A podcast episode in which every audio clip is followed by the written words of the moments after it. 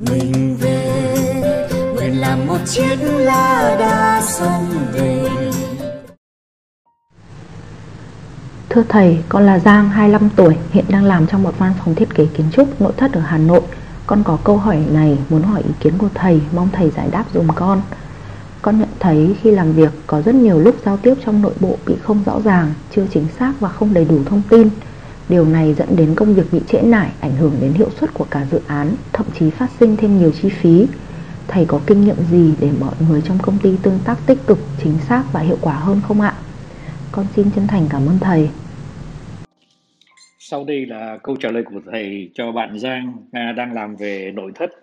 Bạn Giang đang ở trong một cái công ty mà à, bạn ấy à, tả cảnh như là một công ty à, mọi người làm cho xong, việc cũng à, không được à, phối hợp cho tốt.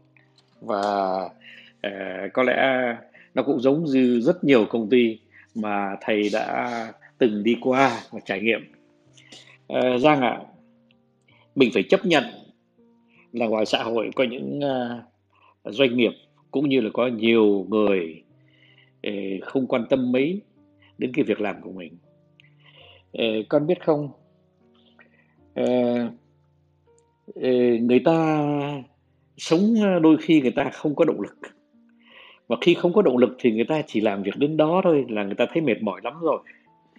Ờ, người ta sếp bảo sao thì làm vậy. Rồi làm dưới trung bình một tí thì sếp đánh giá sao thì cũng cũng mặc thôi.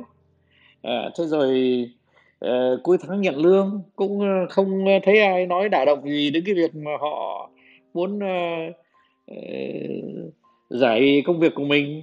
Thế thì mình bảo cứ tiếp tục như thế. Ờ, thế rồi ờ, nhận lấy một cái một cái cuộc đời nghề nghiệp rất là xoàng. Mà xoàng không phải là do lỗi tại công ty đâu. Xoàng là do lỗi của chính mình. Thế thì khi mà giang nói như thế thì thầy hiểu ngay rằng giang không chấp nhận một cái cuộc sống như thế. Ờ, thế thì cái câu hỏi của giang nó đặt ra cho thầy ờ, nhiều cái ờ, vấn đề và nhiều giả thiết lắm. Liệu là không biết thầy có nên khuyên giang đi vào những doanh nghiệp và, mà nó làm việc một cách đắc lực một cách nhiệt tình, một cách vui vẻ không? Mà những nhân những cái doanh nghiệp đó thì ở đâu nhỉ? Kiếm làm sao ra cho những cái doanh nghiệp đó nhỉ? Nó không có đâu, hoặc là khó lắm đấy con ạ. Thế rồi ngoài ra nữa thì Ờ, mình cũng có thể ờ, nghĩ rằng mình có thể thay đổi cái doanh nghiệp của mình. Ôi, cũng khó lắm đấy con ạ. Cái xã hội nó như thế ờ, mình là một con em, đâu có thể nào mà đem lại một cả một mùa xuân. Thế thành thử ra mình chỉ còn có cái phương án cuối cùng là mình chấp nhận. Ôi, thầy biết chấp nhận rất khó khăn bởi vì rằng là nó không có tô điểm một chút nào cho cái cuộc sống của mình. Con uh, thấy không? Uh, mỗi ngày con đi tới mà con không tìm được cái động lực. Và trong cái động lực mà cho dù là con có chăng nữa thì con cũng không thể nào làm việc nhóm không thể nào hòa hợp được với những người lười biếng ờ, không có rõ biết thuộc cái hồ sơ của mình công việc của mình không quan tâm mấy đến cái chất lượng của việc làm của mình thế thì cái bệnh à, chung của công ty của con à, nó là bệnh à, à, của bệnh thiếu động lực. À, cái động lực từ đâu nó tới nhỉ? Động lực thì nó tới từ nhiều cái à, yếu tố lắm con ạ. À, thứ nhất thì nó có thể tới vì à, mình có một ông sếp rất là giỏi và bình đẳng. Nghĩa là một cái con người không những giỏi giang mà lại rất rất gần gũi. Thì cái con người đó này con người này thì rất hiếm con ạ. À, và khi mà nói thật với con là nếu mà con đã gặp một cái con người như thế này thì con ấy bám lấy mà con hãy uh, uh, tiếp tục hành trình uh, nghề nghiệp của con một cách lâu dài. Thế nhưng mà người này hiếm lắm. Thế thành ra mình hay gặp những cái lãnh đạo ừ, không có sắc sảo cho lắm không nhất định là không bình đẳng. Ờ, đôi khi còn quát tháo đôi khi còn lúc nào cũng chỉ trích nhân viên của mình. Cho rằng là cái việc làm như thế thì mới Ờ, làm sáng cái vị thế lãnh đạo của mình. À, những điều đó là toàn là những điều sai lầm. Bởi vì rằng là con biết không khi một cái công ty mà không có tốt thì thường thường là lãnh đạo à, là do do lãnh đạo không tốt. Thế thì thì hiểu được rằng cái cái trong công ty của con người lãnh đạo cũng không có quan tâm mấy đến động lực không có quan tâm mấy đến nhân viên và có lẽ cũng không hiểu rõ là nếu mà mình có muốn quan tâm chăng nữa thì mình phải làm cái gì. À, rất dễ con ạ. À. nhưng mà cái này đó thì mình chỉ có thể làm được khi mà mình là lãnh đạo thôi. Chứ còn khi mình là nhân viên đó thì mình khó lòng áp dụng những gì thầy sắp nói. Con người bao giờ cũng à, đi tìm động lực ở trong cái tình thương.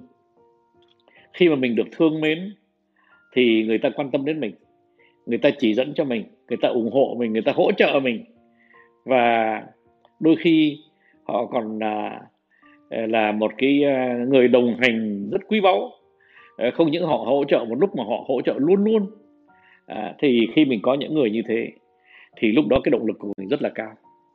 Khi mình làm một cái việc gì mà chung quanh mình đều hiểu rõ uh, mình làm cái gì hiểu rõ là mình đã đem hết công sức của mình cật lực của mình để mà mình làm thì lúc đó mình sung sướng lắm. Và khi mà mọi người thấy rằng là à, có một vài điểm sáng tạo của mình nó rất là sắc sảo và không những họ không ganh ganh tị mà họ lại còn uh, um, tôn vinh cái việc làm của mình thì ôi cái động lực đó thì nó còn kéo dài không những trên một ngày nó còn kéo dài cả năm ấy. Đó đó là tại vì rằng là mình uh, ở với những người rất là tích cực uh, trong uh, chung quanh mình. Nhưng mà tích cực ờ, và thương yêu nhau thì không đủ để mà tạo động lực. Cái tạo động lực thì nó còn vịn vào một vài những cái yếu tố khác nữa. À, thầy vừa nói lúc nãy cái bình đẳng đấy. Khi mà người sếp người ta bình đẳng tức là người ta sẵn sàng làm việc với mình như là một đồng nghiệp thôi. Họ cũng không nghĩ họ trên mình họ cũng không nghĩ họ dưới mình nhưng mà họ vẫn hướng dẫn mình bởi vì rằng là họ có thực Ờ, thật nhiều cái kinh nghiệm trải nghiệm hơn mình. Thành ra là mình thấy rằng là rất thú vị khi mà một người có trải nghiệm người ta hướng dẫn mình. Thì ờ, ờ, uh, cái tính bình đẳng đó nó rất quan trọng để nó tạo động lực. Thế rồi cái không khí trong doanh nghiệp cũng vậy. Nếu mà nó nghiêm trang quá nếu uh, uh, nó uh, khắt khe quá thì mình làm việc mình thấy cũng lại mất thú vị cái, có lẽ cái tính hồn nhiên ờ, cái tính thẳng thắn với nhau nó cũng tạo nên một cái mối quan hệ uh, tập thể tốt đẹp. Thế thì đấy con ạ à, nếu mà con không có những thứ đó thì tất nhiên là cái doanh nghiệp nó không tạo ra những thứ đó cho con. Và nếu nó không tạo ra những thứ đó là do lãnh đạo uh, không có sắc sảo và do cái văn hóa của doanh nghiệp nó không rõ ràng đấy, thầy muốn đưa con vào cái vấn đề văn hóa, con phải hiểu rằng là ờ, một cái doanh nghiệp nó nó sinh tồn, nó phát triển, nó động lực ờ, nó sáng tạo ờ, đều vịn vào văn hóa, vào lãnh đạo. Thế thì bây giờ nếu mà con ở trong một doanh nghiệp mà không có văn hóa hoặc là không có lãnh đạo tốt thì thực sự một là con có thể cố gắng chịu đựng một thời gian, hoặc là con phải ra đi. Ờ, bởi vì tạo một cái văn hóa mới, nó đòi hỏi nhiều năm lắm. Cho dù là mình tài giỏi đến đâu, nó cũng đòi hỏi rất nhiều năm. Và cái người lãnh đạo thì mình không thay đổi được. Ờ, trừ khi là họ tự họ họ đi và doanh nghiệp và tìm ra một lãnh đạo mới cho mình một lãnh đạo sáng suốt vui vẻ bình đẳng mà lại giỏi giang. Câu chuyện của con có thế thôi con ạ. À. câu chuyện của con nó chỉ là vòn vẹn. Câu chuyện của rất đông người trong rất nhiều doanh nghiệp. Khi thầy nói rất nhiều là có lẽ phải nói đến 95 98 phần trăm các doanh nghiệp nó đều như thế. Đó là tại vì chúng ta uh, nói chung Việt Nam nói chung của chúng ta uh, có những cái tư duy khi đi học đó là tư duy uh, học cao để uh, làm quan. Thế thành ra là khi vào doanh nghiệp họ đã muốn làm quan rồi mà khi làm quan thì nó trái ngược với cái gì thầy vừa nói tức là một cái tinh thần bình đẳng à, thế thì thành ra à, mình không con sẽ rất khó à, kiếm được một cái doanh nghiệp nào nó phù hợp cho những cái sự khát khao của con những cái nguyện vọng của con. Và do đó cho nên là thầy chỉ có một lời khuyên con thôi là nếu mà mình à, cố gắng tiếp tục với doanh nghiệp rồi mình à, làm cho cái tinh thần làm việc của mình nó lây lan sang bên cạnh nhưng mà lại không tạo sự ghen tức không tạo sự ganh tị thì cái đó là cái điều mà khéo léo mà còn đóng góp cho doanh nghiệp đấy. Tại vì mình đòi hỏi của doanh nghiệp nhiều thứ nhưng mà mình cũng phải đóng góp cho doanh nghiệp. Và đôi khi mình cũng phải tự hỏi xem có khi chính mình là cái người mà doanh nghiệp lại thấy không cần. À, con ạ à, mình đừng bao giờ chủ quan nhé. Thế ờ, thầy không không có cái lời khuyên gì thêm con ạ. À. là bởi vì rằng là cái điều mà à, con hỏi đấy thì có thể giải thích được nhưng mà lại rất khó sửa đổi à, rất khó điều chỉnh và do đó cho nên à, khi mà mình à, chưa lên đến chức à, chức cao thì mình phải chịu đựng. À, thế thì cái điều này đó nó đều đưa tới một cái kết luận nữa là khi mình lên cao à, một ngày nào đó mình sẽ trở thành à, giám đốc mình sẽ trở thành à, CEO thì lúc đó đó con ạ à, con nhớ cái bài học này nhé. Lúc đó con hãy à, yêu nhân viên của con. Con hãy à, bình đẳng với nhân viên của con. Con hãy à, Ờ, để làm tạo một cái không khí làm việc hồn nhiên làm việc thẳng thắn với nhau làm việc tích cực với nhau. Chứ con ạ à, đôi khi mà mình ờ, đòi hỏi những cái thứ đó từ công ty từ các lãnh đạo của mình thế đến khi chính mình trở thành lãnh đạo hoặc chính mình mở công ty mình lại phạm vào đúng những cái lỗi mà mình chê trách từ những cái người đang chỉ huy mình.